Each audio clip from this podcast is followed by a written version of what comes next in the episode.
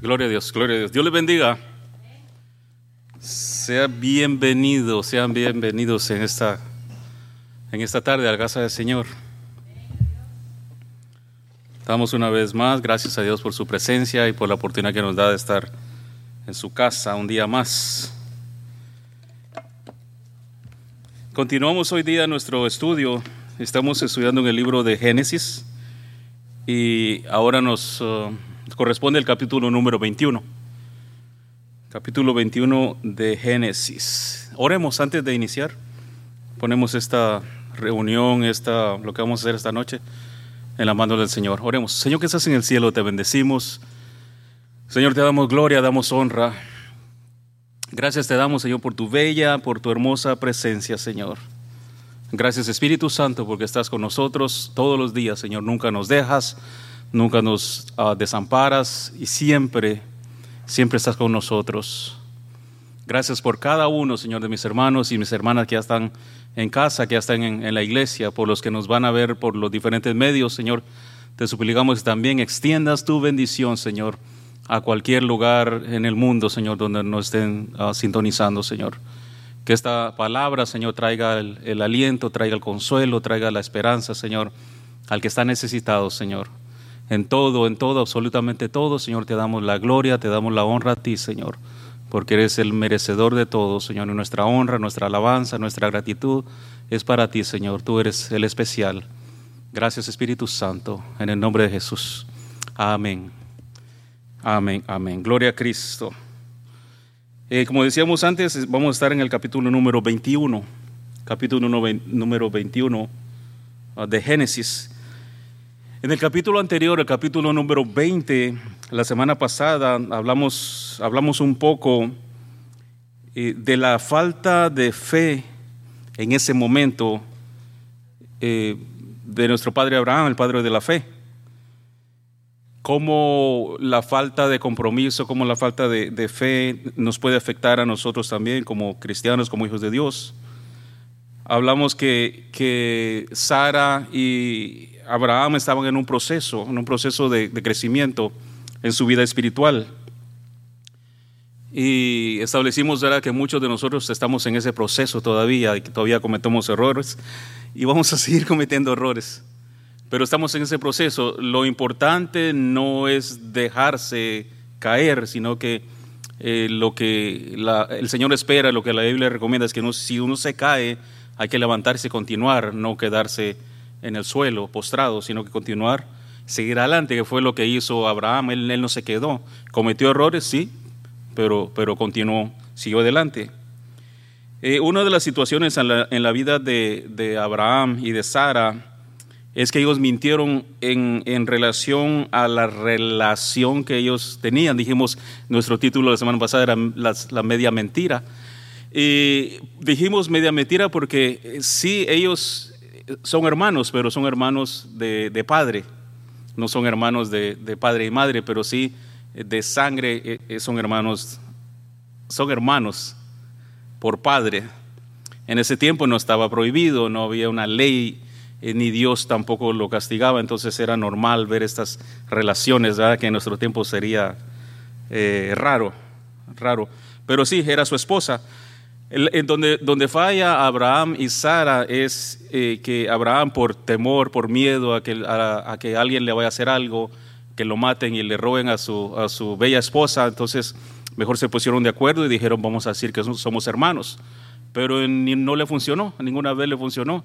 Y cada vez Abraham fue confrontado y fue descubierto por la mentira que, que habían, que habían usado, que habían, por la mentira que habían usado en, ese momento. Eh, las medias mentiras eh, o verdades a medias no dejan de ser mentira y delante de los ojos de Dios son pecado.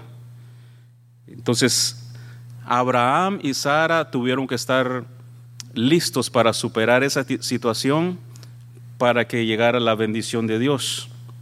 En este capítulo número 21, eh, nuestro tema es el nacimiento de Isaac, pero fue un proceso, fue un proceso. Y hasta que ellos no estuvieron listos, no pudieron contemplar la hermosura de la bendición, la hermosura de la, de la promesa de Dios cumplida en sus vidas. Tuvo que pasar un tiempo y tuvieron que pasar un proceso. Aunque Abraham es el padre de la fe, se equivocó mucho. Algo que, hemos dicho un par de veces es que la Biblia no esconde las faltas ni, ni, de los, ni los personajes famosos en la Biblia, como Abraham, como David, los profetas, no lo esconde, con la idea de que, de que nosotros aprendamos algo de, esto y no caigamos en el mismo error, sino que lo miramos en la Biblia, no nos asustamos, ¿verdad? Porque ya, ya sabemos que son, fueron eh, personas de carne y hueso. Y cuando uno lee esas cosas en la, en la Biblia, eh, lo que uno toma de ello es que no vamos a cometer el mismo error que cometieron los, los antepasados, al igual como tratamos de evitar los errores que cometen, cometieron nuestros padres, los padres ah, carnales o en la sangre, como se diga. Pero entonces ahora vamos al capítulo número 21. Oh, perdón. E, e, voy a, voy a leer un par de textos antes de entrar en el capítulo 21 para, para aclarar esto de Abraham. Dice en el 20, capítulo 20, versículo 11 al 13 y esta es la nueva traducción viviente. Dice, Abraham, Abraham contestó, dice, porque cuando, cuando él fue interrogado, esta fue la respuesta de Abraham. Abraham contestó, yo pensé, este es un lugar donde no hay temor de Dios. Ellos querrán tener a mi esposa y me matarán para conseguirla. El 12, ella de verdad es mi hermana, pues ambos tenemos el mismo padre, aunque diferentes madres y yo me casé con ella. El 13, cuando Dios me llamó a abandonar la casa de mi padre y a viajar de lugar en lugar, le dije a ella, a ella, hazme un favor, por donde vayamos, dile a la gente que yo soy tu hermano. Fue, fue el acuerdo que ellos llegaron. Entonces medio, medio mintió y medio, medio era cierto, pero eh, esa fue la explicación que dio él en Egipto al rey Abimelech. Eh, entonces esa, esa era la, explicación que da Abraham por qué fue el que mintió. ahora sí, con eso en mente pasamos ahora al versículo número 21. Vamos a leer del 1 al 7, versículo 21, capítulo 21, versículo 1 al 7. comienza así la Biblia, nacimiento de Isaac. Dice, el Señor... Hmm. Sí, ok. El Señor cumplió su palabra e hizo con Sara exactamente lo que había prometido. Ella quedó embarazada y dio a luz un hijo a Abraham en su vejez. ¿Cómo hace, cómo hace énfasis en esa, en esa palabra, en esas cinco letras, vejez? Hace bastante énfasis estos, estos dos capítulos. ¿Por qué será? Esto ocurrió, dice, justo en el tiempo que Dios dijo que pasaría. Versículo 3. Y Abraham le puso por nombre a su hijo Isaac, el 4. Ocho días después del nacimiento, Abraham circuncidó a Isaac, tal como Dios había ordenado. Abraham tenía 100 años de edad cuando nació Isaac. Sara declaró, Dios me hizo reír. Todos los que se enteren de lo que sucedió se reirán conmigo. ¿Quién le hubiera dicho a Abraham que Sara amamantaría a un bebé? Sin embargo, le he dado a Abraham un hijo en su vejez. Qué alegría, qué, eh, qué bendición pero hace, mención a la edad, a la edad de 100 años. A la edad de 100 años eh, fue padre, eh, papá Abraham. Y es una, es una alegría grande porque por fin el, es este momento tan esperado, este momento tan anhelado eh, de, de, tener un bebé, de tener un hijo. Los que somos padres sabemos de esto, que, que uno espera la criatura con, con, con, un deseo inexplicable, con, con, ansias, con alegría, con entusiasmo, eh, con amor, con, qué sé yo, no me alcanzan las palabras para describir el, el, sentimiento, eh, la espera, porque va a llegar el, bebé a, casa. se prepara el cuarto, se prepara la, la, cuna, se prepara el lugar donde la criatura va, va, a estar. Y muchos nos atrevemos hasta a comprarle ropa al bebé antes de que nazca. Yo recuerdo que, que me, yo estaba necio que, que mi beba iba a ser bebé, iba a ser varón. Y donde quiera que íbamos, eh, yo compraba un zapatitos o pantaloncito, qué sé yo, hasta un bate creo que compré zapatos de deporte y todo eso. Y Ruth cada vez que compraba algo me decía, Melvin, no, no andes comprando esto porque va a ser niña. y yo decía, no, va a ser varón. Ruth me guardó los recibos. Ella, ella dice, como compres algo, dame el recibo porque lo voy a tener que regresar.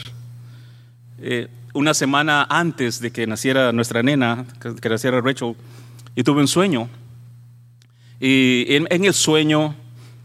Eh, valga la redundancia, en el sueño yo soñé que Ruth tenía su maletita ahí ya preparada.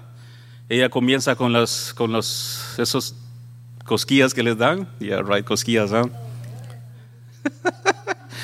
Eso que les dan y son el sueño, digo, oh, ya es hora. Entonces, yo recuerdo que agarré la maleta y nos fuimos y la llevé al hospital.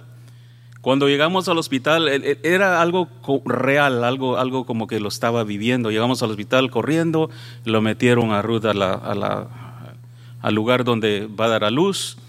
Cuando nace la criatura, el doctor, porque yo estaba ahí, yo estuve en el, en el parto de, con mi esposa, no pude hacer nada, me sentí inútil, pero yo estuve ahí. El doctor me da la bebé, y cuando, cuando tengo la bebé en mis brazos, yo, yo me sorprendí porque es una, es una nena. ¿Y qué pasó, no? En el sueño, una voz me dice, da gracias, da gracias porque la nena está completa, la nena está entera, tiene salud, tiene todos sus dedos, tiene sus, sus todo, está, está, está entera. Da gracias. Y en el sueño yo le dije, Señor, muchísimas gracias y te bendigo, te adoro y todas esas cosas que hace uno darle gracias a Dios. Y me desperté como a las 2 de la mañana. Ruth, Ruth, Ruth. Tuve ese sueño. Y me dice Ruth, es nena, yo te lo vengo diciendo. Cuando nace la nena, cuando ya es de verdad, nace la nena, yo estoy con Ruth en el, parto y nació la criatura, tal como en el, sueño. El doctor me da la bebé, después me la trajo y me, y me la da. Y, y, yo ahí, ahí yo me acordé, wow, Gracias, Señor, porque tiene 1, 2, 3, 4, 5, 1, 2, 3, 4, 5, 1, 2, 3, 4. Le conté sus deditos, tiene, su, tiene todo. Y le di gracias a Dios por la bebé que, que nos regaló. Es una emoción, es una emoción, es una alegría, es algo tan especial. Eh, ser papá es una experiencia que única, le cambia la vida a uno. Eh, yo puedo decir después de eso, yo, yo, yo creo que cambió un poquito. Le cambia la vida.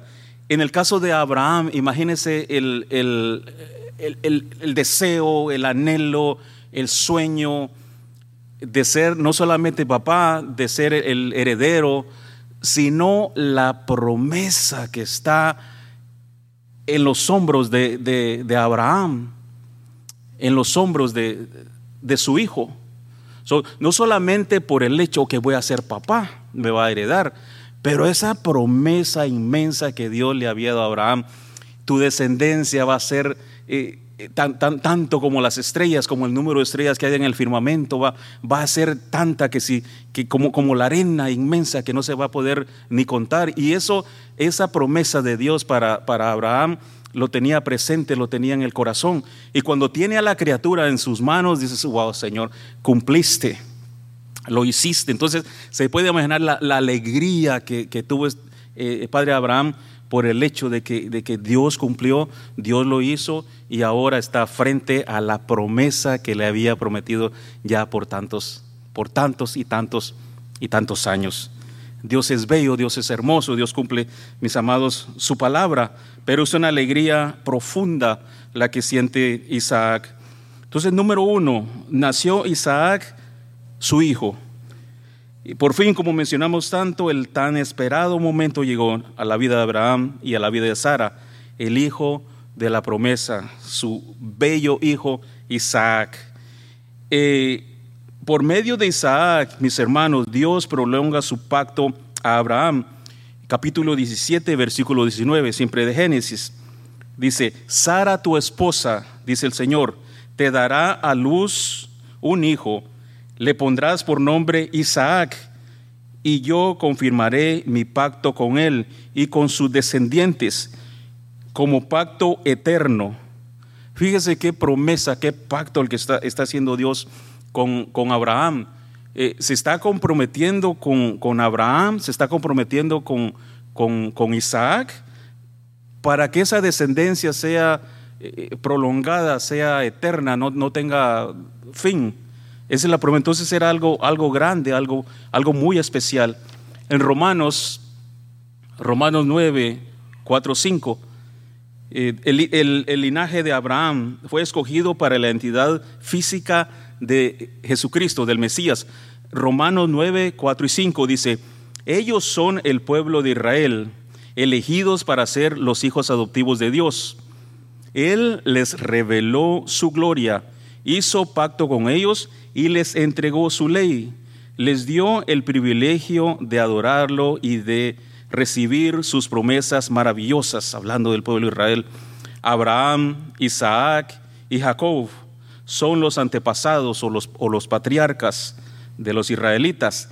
Y mire esto, dice, y Cristo mismo era israelita en cuanto a su naturaleza humana, y es Dios el que reina sobre todas las cosas, y es digno de eterna alabanza.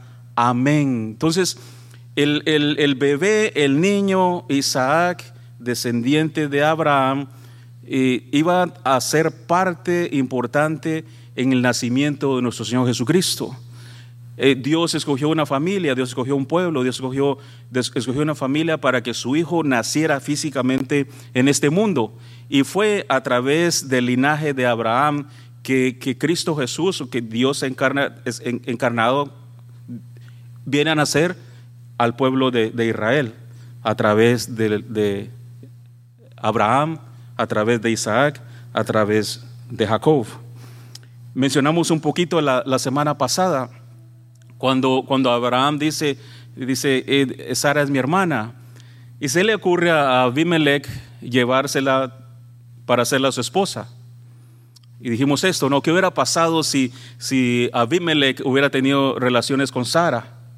¿Qué hubiera sucedido? Ahora, ¿qué, qué problema se hubiera hecho? Porque eh, la promesa está que, que, Isaac iba a ser descendiente o en, la, o en la vida de Isaac se iba a confirmar la promesa de Abraham.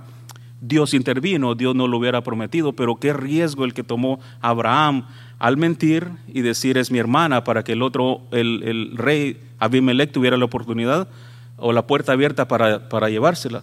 No debemos de ignorar también la obra del enemigo, el, diablo va a trabajar, el diablo va, va a hacer eh, y mover sus, sus, sus palancas, sus conectes para destruir la obra de Dios o los propósitos de Dios.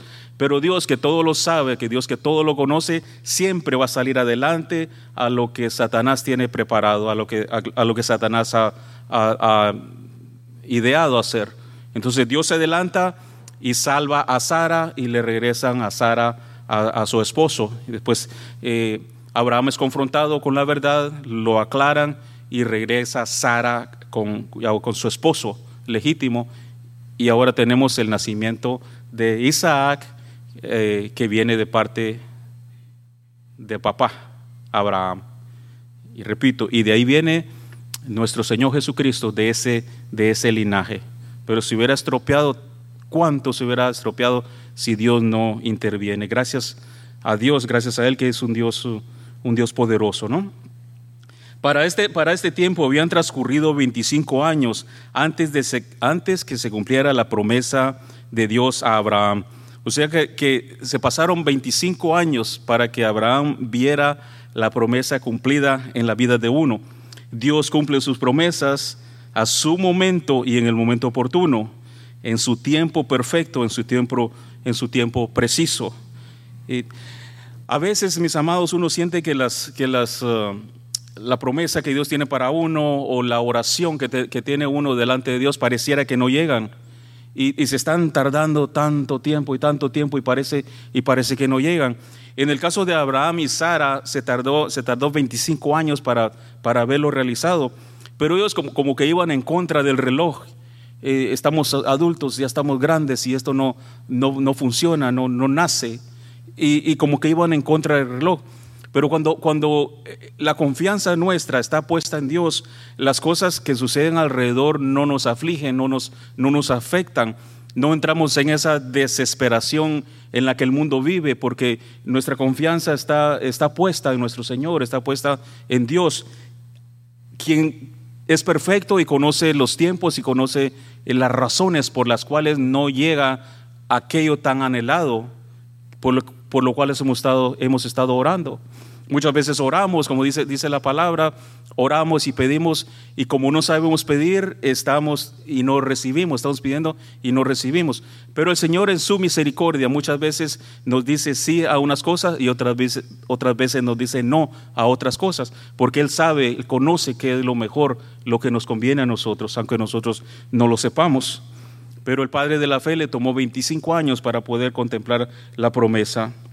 Abraham, al igual que Sara, tuvieron que pasar un proceso hasta que ellos vieron un cambio o, o, sintieron o vieron un cambio radical en sus vidas, hasta que estaban listos para recibir esa promesa, hasta entonces el Señor se la concedió.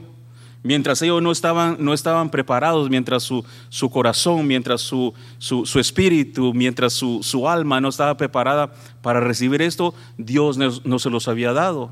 Pero una vez que ellos se, se, arrepintieron, una vez que, ellos, que Abraham cambia su manera de ser, su manera de pensar, su manera de actuar, su manera de pensar, ya no es, no es la misma persona que, que depende más de la, de la experiencia que él tiene, de las estrategias humanas que él tiene. Entonces Dios dice, ahora ya estás listo, pero, pero tuvo que haber un proceso para, para, que, para que Dios viera que ya estaba preparado. Y muchos de nosotros estamos en ese proceso todavía, estamos caminando a paso lento, pero, pero vamos caminando y es el buen camino para un día estar preparados, estar listos para eso, para esa bendición que Dios tiene para cada uno de nosotros. Si hay una, una petición delante de Dios, si usted tiene una petición delante de Dios y todavía no ha llegado, no dejemos de confiar, no dejemos de pedirle, no dejemos de, de, de confiar en Él y creer, porque Él lo tiene, está en, Él está en control. Él lo tiene en su propósito, Él lo tiene en sus planes. No nos demos por vencido, aunque pareciera que no está, que pareciera que no, que no ha llegado. Debemos de confiar en su palabra, porque como dice la Biblia, Dios no falla, Dios no miente, porque es Dios. ¿Dejaría Él de ser Dios si mintiera o se arrepintiera de lo que ha preparado? Muchos de nosotros detenemos el plan de Dios en nuestra vida por la actitud que tenemos por la forma como nos comportamos o porque no somos leales, no somos sinceros delante de Dios. Hasta que Abraham superó esas situaciones en su vida, hasta entonces Dios le concedió la petición que tenía delante de él y la promesa que había dado, que había ofrecido para ellos, para Sara y para Abraham. Una vez que se, que se arrepienten, Dios dice, ahora están listos para recibir mi bendición. Abraham y Sara llegaron a una edad muy avanzada para ver cumplida la promesa de Dios. Dios tuvo que intervenir una y otra vez, varias veces, para que ellos llegaran a ese tiempo tan especial. El milagro del nacimiento de Isaac es tan especial por un par de razones. Un, número uno, por la promesa que Dios había hecho a Abraham. Hay una promesa especial para la vida de Abraham. Dos, porque si vieron un hijo, a tan avanzada edad, 100 años, 100 años en el caso de Abraham.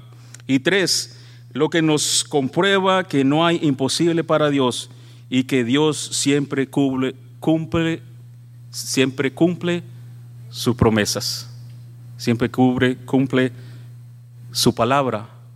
Cuando pensamos en, en, en Sara y en Abraham y en su edad, piensa uno, son 100 años, wow, ya están muy avanzados, están muy grandes. Quiero imaginarme, quiero pensar, y espero ustedes estén de acuerdo conmigo, que en esos tiempos una persona de, de una edad de 100 años tal vez no se miraba tan grande como nos mira, miraríamos nosotros a la de, de 100 años, eh, de 80, de 90. Eh, la contaminación no había, lo del alimento era diferente, eh, lo, lo, lo, que ellos comían, bebían era, era puro, era natural, no había los, los ingredientes que se usan ahora. Entonces, yo quiero pensar que, que, eran personas que estaban fuertes todavía. Hablamos un poquito la semana pasada de, cómo Dios restauró el cuerpo de, Sara, porque Sara tenía 90 años, 90 años cuando Abimelech se la, se la lleva para hacerla su esposa. Entonces, dice uno a los 90 años, ¿de veras? Pero, pero eh, se mantenían jóvenes, no tenían el estrés que nosotros tenemos. El, estrés lo consume a uno, lo, lo, lo acaba, ¿no? Ellos no tenían eso, no tenían eso. Entonces, aunque, aunque la Biblia dice que tenía 100 años, no le podemos quitar el crédito que tenía 100 años. Pero, pero para Dios no hay nada imposible. Aunque tenga 100 años, aunque tenga 150 años, Dios puede dar vida donde no la hay. Dios puede abrir eh, ríos en el desierto hacer milagros, crear vida donde, donde no existe, porque, porque Él es Dios y para Él no hay nada, absolutamente nada imposible, no hay milagro que Él no pueda realizar. Por eso debemos, debemos nosotros poner toda nuestra confianza en Él, más que en nuestra, en nuestra experiencia, más que en nuestras, nuestras uh, movidas, eh, sino que confiar, confiar totalmente en nuestro Dios. Número dos, número dos, Abraham despide a Agar e Ismael. Vamos a leer del versículo 8 al 16. Si se pudiera dar un título a esta, a esta situación, eh, probablemente diríamos, hasta en las mejores familias sucede esto. Siempre hay problemas, ¿no? Siempre hay, siempre hay cosas en las familias. El versículo 8 dice de la siguiente manera, el capítulo 21, versículo 8.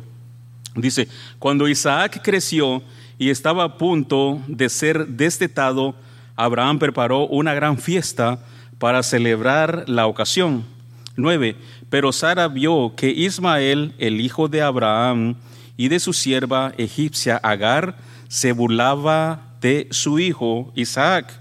El 10. Entonces ella se dirigió a Abraham y le exigió, le exigió, echa fuera a esa esclava y a su hijo. Él no compartirá la herencia de mi hijo Isaac. No lo permitiré, dice Sara. El 11. Esto disgustó mucho a Abraham, al viejo, ¿no? Está enojado, porque Ismael era, era también su hijo.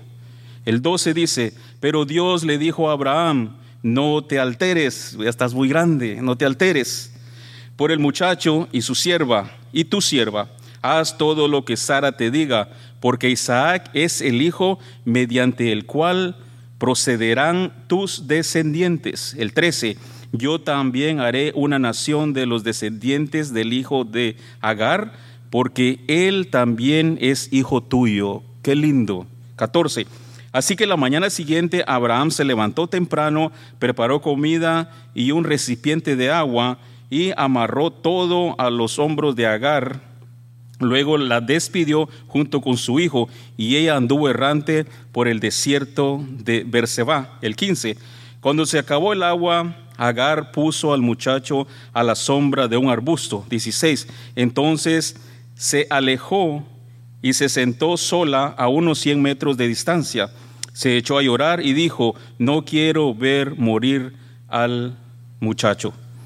Y una situación dura, una situación difícil ¿Cómo estaría el corazón de, Abraham eh, de ver que tiene que sacar a su hijo? Los dos son hijos, tanto, tanto eh, Isaac como el hijo de la egipcia, dice, como Ismael. Pero qué difícil, qué situación tan difícil en la que, en la que se, pone, se pone Abraham, la que se pone Sara. Piensa uno, mis hermanos, qué tan difícil? ¿Por qué esta decisión tan, tan agresiva, tan, tan, tan difícil? ¿Solamente porque se burló del niño? ¿Se burló, se burló de, su hermanito? Y, Sara se levanta con esta, con este, con esta autoridad. Perdón. Se levanta con esta, con esta voz fuerte, ¿no? Exigiendo, nada de que hazme favor, eh, hablemos de esto, no. Va y le dice a, su esposo, te exijo, te, casi te ordeno que hagas esto, no quiero a este, a este niño acá. Eh, no quiero que él comparta la herencia, quiero que solo mi hijo eh, sea el dueño de todo, ¿no? No quiero, no quiero que nadie más. Pero al mismo tiempo es su hermano, es su hermano. ¿Qué, tan fuerte le afectó a Sara el hecho de que el, otro jovencito se está, se está, burlando, se está riendo? ¿Qué, qué tanto eh, sería esto para llegar al punto de que, de que no pueden estar juntos? La Biblia no, no especifica, no explica nada, solamente dice, dice que se burló y fue eh, la gota que derramó el vaso de agua, eh, como que ya estaba listo para, para explotar, para reventar, y, y, Sara reacciona de esta manera. Entonces, la situación para Abraham se complica. Ismael se burla de su hermano Isaac, y esta situación causa molestias en Sara, la mamá de, de Isaac al punto de que exige que sea echada la madre y el niño. Abraham no tuvo opción, no tuvo, no tuvo opción y, me, asombra la manera como él lo aceptó así tan fácil, sabiendo que es su hijo. Pero ahí también Dios, Dios intervino. Dios no le da una explicación más grande, sino que le dice, haz lo que dice, dice ella como si Sara supiera qué es lo que va a venir, como, como, que, como que Sara tuviera algo especial donde está viendo la vida de su hijo en el futuro. Y Dios le dice, no, está bien, haz, haz como, dice, como dice Sara.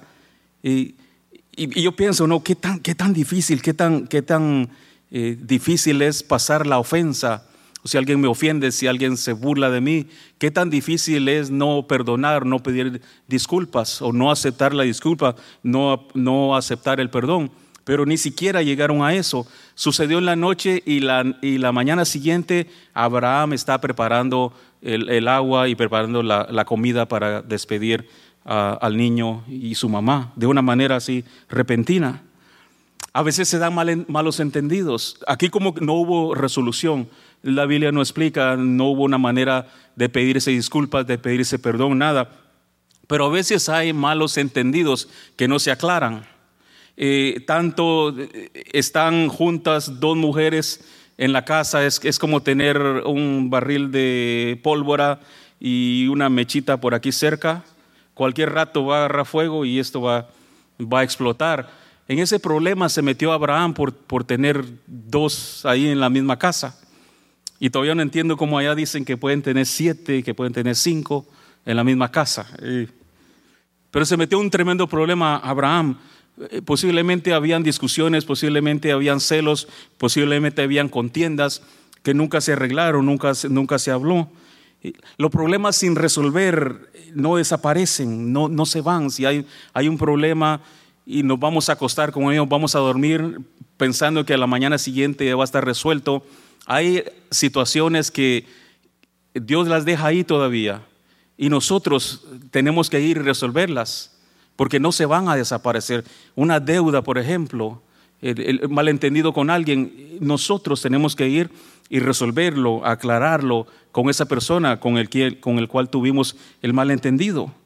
y repito, una situación tan difícil, dos niños y que no son inocentes, dos niños que no tienen nada que ver con los problemas de los, de los grandes, ¿a dónde va a mandar a, a, Ismael? Lo voy a mandar con la tía que vive en Arizona, con la tía que vive en Chicago, lo voy a mandar a, El Salvador. ¿A dónde? A México. ¿A dónde lo mando? No, le puso su, su comidita su bolsita de agua y ¿a dónde vamos? Al desierto, al desierto. En el desierto no hay, no hay vida, no hay nada en el desierto. O sea que Abraham está, está poniendo a su hijo y a, y a esta señora, abandonándolos, entre comillas, abandonándolos a su buena suerte, poniéndolos en el desierto. En el desierto no hay vegetación, en el desierto no hay, no hay vida, no hay, no hay nada. Entonces, con este, con este acto, Abraham los está poniendo a que vayan al desierto posiblemente a morir, porque no hay, no hay vida en el desierto.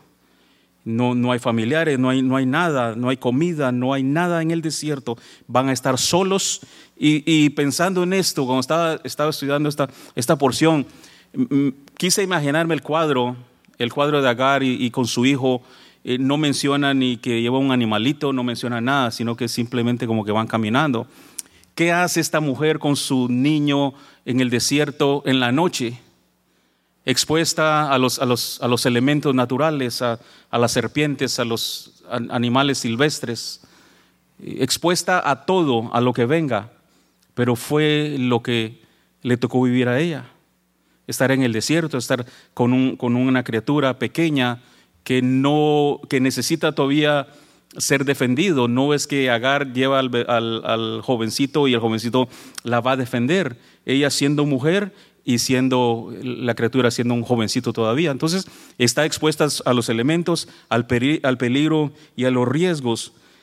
Acá, mis amados, yo miro un, cuadro eh, tanto es el amor de la mamá por su hijo que, que se va, se tiene que ir con ella, no, no tiene opción, pero va a ir con ella al, al, desierto, a la situación donde hay dolor, donde hay sufrimiento. Es expulsada al desierto por razones inexplicables. Sara demuestra un poco de impaciencia, un poquito de celos y un poquito de molestia, si se pudiera decir porque no hizo nada, eh, una risita por aquí, una burlita por allá. Si vieran en su tiempo, Sara se hubiera asustado de tanto bullying que hay, pero, pero en ese tiempo más se sonrió y fue suficiente para, para correrlo de la casa. En la vida de Agar, nosotros podemos ver que cómo Dios, cómo Dios se acerca a sus hijos, cómo Dios se acerca a las personas que creen en Él, que tienen confianza en Él que aunque estemos en el desierto, aunque estemos en lugares donde, donde no hay vida, donde no hay comida, donde no hay alimento, Dios va a estar con nosotros, aunque estemos en lugares oscuros, en lugares donde parece que no hay una salida, Él se va a hacer presente y no nos va a dejar, no nos va a abandonar, nunca nos va a dejar cuando nuestra confianza está puesta en Él, quien es el creador de los cielos y de la tierra. Y fue lo que hizo, lo que hizo Dios con Agar, aunque Agar parecía que estaba sola, la presencia de Dios iba con Agar. ¿Por qué? Porque ese niño que ella iba llevando en ese momento tenía la misma sangre del Padre de la fe, que es Abraham. La misma sangre que corre por las venas de Abraham, la misma sangre corre por las venas de su hijo Isaac. Y como Dios no falta sus promesas, Dios no falta su palabra, Dios iba también a cubrir, a proteger a esa criatura, porque es parte de la promesa, es parte de la descendencia, es parte de la sangre de la vida de, Abraham. Y así Dios cumple su promesa, Dios cumple sus propósitos, pero no dejó desamparado a este muchacho, al, chico, ¿verdad? Lo dejó, lo, lo cuidó siempre. Debemos, mis amados, buscar a Dios en tiempos difíciles, en tiempos buenos y en tiempos difíciles vivimos nosotros estaciones, decimos estaciones, porque aunque estemos en una prueba, no es una prueba permanente, no es una prueba para siempre. No vamos a estar en ese, en ese estado, eh, dígase, enfermedad, de necesidad, de, de tragedia, de dolor por mucho tiempo. Son estaciones cortas y vamos a salir de ahí con la ayuda de Dios. Vamos a salir de ahí porque Dios está con nosotros, porque el Dios que nosotros servimos, al Dios que nosotros creemos, es un Dios poderoso y no nos va a dejar metidos en ese problema que pareciera que no tiene solución, que no tiene salida. Dios nos va a dar con la prueba también la salida. No nos vamos a morir de eso, no nos vamos a quedar solos en esa situación, porque Dios está con nosotros, así como estuvo con, Ismael, como estuvo con Isaac, como estuvo con, con Agar en este momento. Así Él también ha prometido que va a estar con nosotros. Aquel niño Ismael es una persona importante y Dios respetó su lugar por ser hijo de Abraham. Por amor a su padre Abraham, también prometió que de él saldría una nación y como ya sabemos, el pueblo árabe desciende de esta criatura, de Ismael. De ahí viene el pueblo árabe, claro, viven en conflicto tras conflicto, pero de ahí viene el pueblo árabe, de esta criatura, de Ismael. Dios mantuvo su palabra, Dios mantuvo su promesa por la relación que Dios tiene con Abraham. Dios es tan especial que respeta su palabra y respeta los pactos que Él hace. Los que fallamos somos nosotros, Él nunca falla, Él nunca falla a su palabra, Él nunca falla a sus promesas, nunca, nunca jamás Él nos ha fallado ni nos fallará. Somos nosotros los que muchas veces eh, decidimos fallarle. Vamos a... en el caso de, Ismael, siendo él el, hijo, ¿no?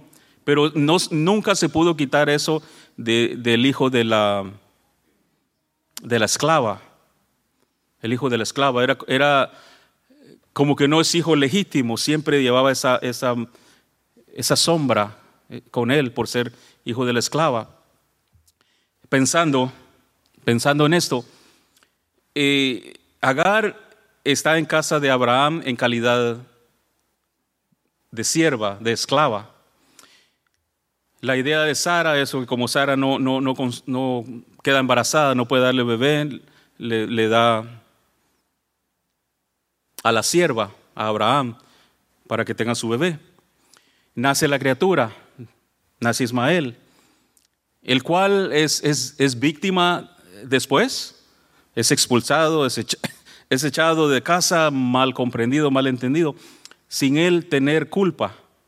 Porque el niño, el niño es, inocente, él, no tiene nada, nada, que ver, pero está sufriendo las, las consecuencias de los errores de los padres. Está sufriendo las consecuencias del error de papá y del error de mamá.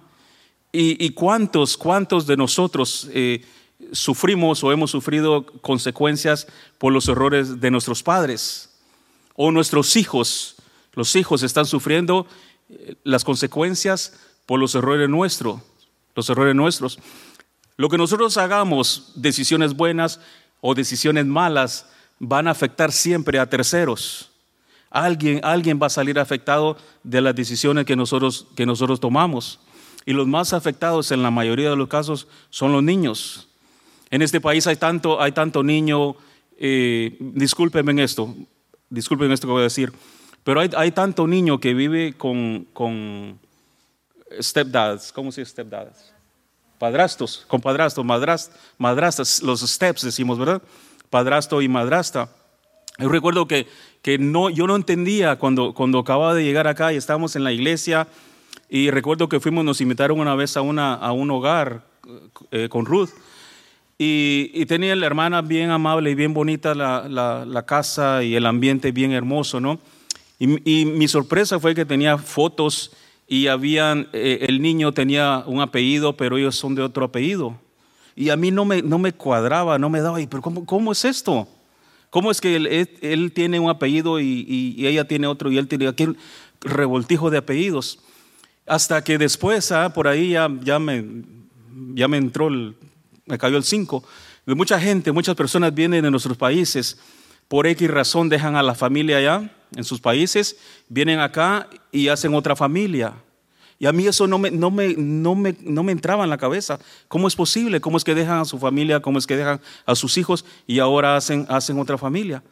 Pero los hijos van a ser los más afectados. En este caso estamos hablando de Ismael. Fue el más, más, afectado de todos por las decisiones o por los errores de los papás, porque no se pudo arreglar una, una no se pudo arreglar algo o porque no tuvieron confianza, suficiente confianza en Dios. Pero en este país hay, mucho así, hay mucho así. Y los, los, hijos, los, los, niños crecen con diferente papá o diferente mamá. Y muchos de ellos no llegan a superar el, dígase trauma, dígase el cambio, y viven, viven en ese, en ese eh, cambio continuo que nunca llegan a, superarlo, sin ellos, sin ellos deberlo, sin ellos tener, tener culpa de nada. Fue lo que sucedió en el caso de, de Ismael. Sufrió los errores de papá, sufrió los errores de mamá. Los psicólogos y de terapeutas eh, reciben mucha gente que sufre con, con situaciones, con estos traumas, eh, o porque no ha podido superar. Está muy de moda, ¿no? La salud mental o la salud, no me acuerdo ni cómo se llama, trauma mental. Pero está de moda esto. Somos de la convicción de que Dios, Dios nos puede liberar, de que, de que su palabra eh, obra milagros en la vida, de que el Espíritu Santo tiene poder absoluto para liberarnos de cualquier trauma que el Señor lo reprenda y fuera, fuera. Pero, pero que hay, hay poder en la palabra, porque la palabra lo dice, hay poder en la sangre de Cristo, hay poder en, en, la palabra cuando uno se sujeta, cuando uno se somete, cuando uno da eh, voluntariamente permiso al Espíritu Santo para que entre en la vida nuestra y arranque todas esas raíces de amargura, esas, esas raíces de, de, de, odio, esas raíces de dolor, todo eso que, está, que ha sido guardado en los corazones, Dios nos puede liberar de eso. Pero las clínicas están llenas de personas que han crecido con estas, con situaciones en la vida que no, no pudieron superarlo. Pero hay alguien que sí lo puede hacer y ese es Cristo Jesús. Su palabra tiene vida, su palabra es poderosa, pero tenemos nosotros que soltarlo. Tenemos que darlo y darle oportunidad al Espíritu Santo que haga esa obra perfecta que Él ha prometido eh, eh, para nosotros. Porque Jesucristo dice en su palabra que Él vino a dar vida y vida en abundante. Dice, dice yo, yo doy la paz, dice, no como el mundo la da. La paz que yo les doy, dice, no, no, no puede compararse con nada porque es una paz perfecta. Es una paz perfecta y es una, es una vida abundante en libertad, en su presencia, a través del Espíritu Santo. Entonces, entonces eh, estas consecuencias van a afectar a terceros, de los hijos, los familiares o quien sea que está cerca de nosotros. De la misma manera, Dios tiene cuidado con cada uno de nosotros, así como tuvo cuidado con, con Ismael, como tuvo cuidado con, con, la mamá del niño, también tiene cuidado de nosotros. ¿Por qué? Por ser hijos de la promesa. Ellos tenían, tenían Isaac, hijo de Abraham, eh, Agar, que llegó ahí por equivocación o qué sé yo, pero también Dios tuvo misericordia de ella. Dios no la, no la dejó, nunca la abandonó. Ismael, por supuesto, por ser hijo de Abraham. Vamos a pasar al, versículo 22 al 32. Dice, pacto de Abraham con Abimelech.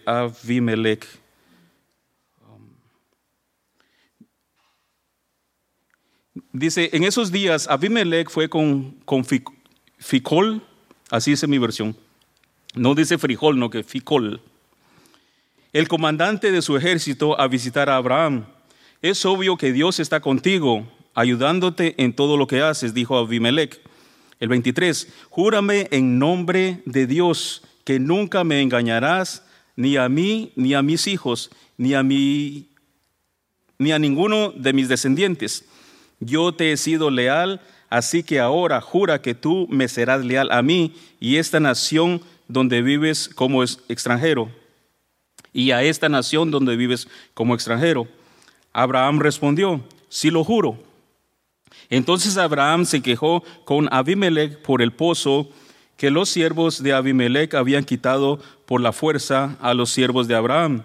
El 26, no sabía nada, respondió Abimelech, no tengo idea de quién es el responsable, nunca antes te has quejado de este asunto. 27, entonces Abraham le dijo a Abimelech, algunas de las ovejas y cabras y cabezas de ganado, perdón,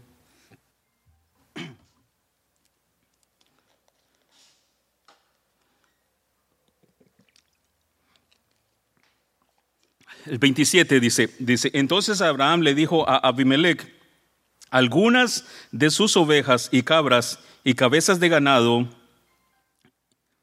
y los dos hicieron un trato. 28, pero Abraham además tomó otras siete corderas y las puso aparte. El 29, y Abimelech preguntó, ¿por qué has puesto estas siete separadas de las demás? Abraham respondió, por favor, recibe estas siete corderas en señal de que aceptas que yo cabe este pozo. 31. Que yo cabe este pozo, está en pasado, ¿verdad? 31. Luego Abraham puso por nombre a ese lugar Beerseba, que significa pozo del juramento, porque fue allí donde ambos hicieron el juramento. 32. Después de haber hecho el pacto en Beerseba, Abimelech partió junto con Ficol, el comandante de su ejército, y los dos regresaron a su hogar en tierra de los filisteos. 33. Luego Abraham plantó un tamarisco, no tamarindo, tamarisco, en Berseba, y ahí adoró al Señor, Dios eterno. Y Abraham vivió como extranjero en la tierra de los filisteos durante mucho tiempo. Y Abimelech se sintió seguro, muy seguro, de la promesa que Dios le haría o que le había cumplido a Abraham. Y miró, y miró que Abraham es, es una persona de bien, pero también es una persona que está respaldada, es una persona que está bendecida por Dios. Entonces Abimelech hace un pacto con, con Abraham, hace, hace amistad con él, para recibir también el favor de Dios. Los pozos en ese tiempo y, y el día de hoy todavía siguen siendo escasos son muy, valiosos en los países orientales porque son, son desiertos. Y acá en este, en este momento es, un pozo, es algo importante porque es, el, el, pozo tiene agua, hay vida, vida para las personas, vida para su ganado. Y Abraham se aseguró de que iba a poder quedarse con ese pozo que él había acabado. Pero por alguna razón se lo habían quitado y ahora por la forma de negociar de Abraham, vuelve otra vez de regreso el pozo para con Abraham. Entonces Abraham asegura el derecho al pozo para evitar futuras disputas. El, punto de, esta, de esto último es que las personas que, no conocen a Dios, las personas que no, tienen, que no tienen conocimiento de Dios, cuando conocen a alguien que es bendecido, como el caso de Abraham, Abraham era muy, muy bendecido, esas personas hacen amistades, amistades buenas, amistades sinceras, con, dígase, creyentes, con los cristianos, porque saben que hay una bendición especial en la persona. El creyente donde quiera que va lleva bendición. Si es en el trabajo, los, empleos se benefician porque hay un creyente, porque hay un cristiano que tiene fe, que, tiene, que, que ora, que es leal, que es honesto. Y los negocios se benefician. Y las personas que no, que no tienen temor, que no conocen al Señor, saben que hay algo especial en la vida del creyente. No sé si a usted, como usted se han acercado alguna vez a pedirle oración. Dice, yo vengo a pedirle oración porque yo sé que a usted Dios le va a contestar. Ellos no tienen la solvencia, no tienen la, la garantía de que Dios va a contestar. Entonces buscan personas que tienen fe, como, como la iglesia, como los creyentes, como, como nosotros. Para ellos beneficiarse, en buen sentido de la palabra, pero nos dan la oportunidad cuando eso sucede de que ahora nosotros nos acerquemos a ellos y podamos hablarle del amor de Cristo, podamos hablarle de la obra que Dios hace en, en, la vida de ellos como la hizo en la vida de nosotros. Y fue lo que hizo Abraham, porque ellos pudieron ver, esta gente podía ver que Abraham era un hombre bendecido, que su familia era una familia bendecida y que su descendencia también iba a ser muy bendecida, porque Dios, el Todopoderoso, está del lado, está a favor del Padre de la fe, de, de, Abraham. Así como en estos días Dios, mis amados, está, está de parte nuestra. Que las circunstancias muchas veces parecieran adversas, debemos de confiar y debemos de creer que Dios siempre está, nunca nos ha dejado, nunca nos ha desamparado. Dios está de nuestro lado y eso no va a cambiar. Hoy Abraham vive una vida diferente. La, la, promesa de Dios había llegado a su hogar. Ahora es un hombre agradecido, es un hombre realizado. La actitud que tenía Abraham, las dudas que él tenía, ahora ya fueron disipadas, ya que está completo, Dios concedió, respondió su petición, su oración, y, ha nacido el niño de la promesa, el hijo de la promesa que tanto había esperado Abraham. Abraham ahora está, estando ahora en, un, en una posición mejor, su fe está en el, mejor tiempo, eh, quedó ahí en ese lugar por mucho tiempo, pero ahí Abraham siguió confiando en Dios y dice que, que hizo un, altar, hizo un, un lugar especial para adorar y bendecir el nombre de Dios. Dice la Biblia, ahí invocó el nombre de Jehová como el Dios eterno. Y algo especial, algo bonito. Él nunca se olvidó de Dios. Nunca, nunca se olvidó de Dios. Y los pueblos cercanos, la gente que está alrededor de él, podían ver la bendición que estaba sobre la vida de Abraham, sobre la vida de su familia, sobre la vida de sus hijos. Termino, termino con esto. Regresando un poquito a la vida de, um, de los hijos de Abraham. Los, los, dos son especiales.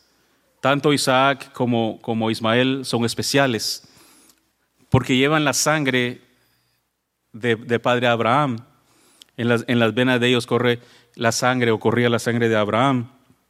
Y Dios a ambos los bendijo. Como leímos en la Biblia, cuando, cuando Agar está lista para, para morir y no se atrevió a ver que, que, su hijo muriera, dice que se alejó para dejarlo que el bebé muriera. El niño empezó a llorar, empezó a llorar y, el llanto este llegó a los ojos, a los oídos, llegó a los oídos de Dios. Y, y viene la voz y le dice a Agar, levántate, porque el niño no va a morir. Levántalo, dice que le abrió los ojos y pudo ver eh, un lugar donde había agua, y le trajo agua y no murió la criatura por la sangre que, que lleva Ismael. Dios cumplió su promesa, su palabra, y por padre Abraham, este niño alcanzó la promesa. Ahora imagínense, la bendición que está en nosotros. Somos, somos del linaje de Abraham no por sangre, sino hablando un término espiritual. Esa bendición está en cada uno de nosotros por ser descendientes espirituales de Abraham. Pero se pone mejor todavía. La bendición de Dios está sobre nosotros porque hemos sido lavados con la sangre de Cristo. Porque hemos sido lavados con la sangre de Cristo. Donde quiera que usted va, la bendición de Dios va con usted. Donde quiera que usted esté, la bendición de Dios lo acompaña. Porque con usted va la sangre del Todopoderoso. Nada más y nada menos que la sangre del Hijo del Creador del universo, del que hizo los cielos y la tierra, nuestro Dios Todopoderoso. ¿Cómo no vamos a bendecir a Dios? a decirle, Señor, gracias. Porque por fe, por fe, por fe, por fe, todas esas bendiciones también, también son nuestras. Por fe, cualquier situación que le está afectando en este día, por la sangre del Cordero, por la sangre de Cristo, desechada fuera, desechada fuera en el nombre de Jesús. Declaramos bendición, declaramos su presencia, declaramos su unción, declaramos la llenura de su Espíritu Santo y nos declaramos libres de cualquier enfermedad, de cualquier situación, cualquier cosa, cualquier mentira del, enemigo. Lo echamos fuera porque estamos cubiertos con la sangre preciosa del Hijo de Dios. Estamos en pie.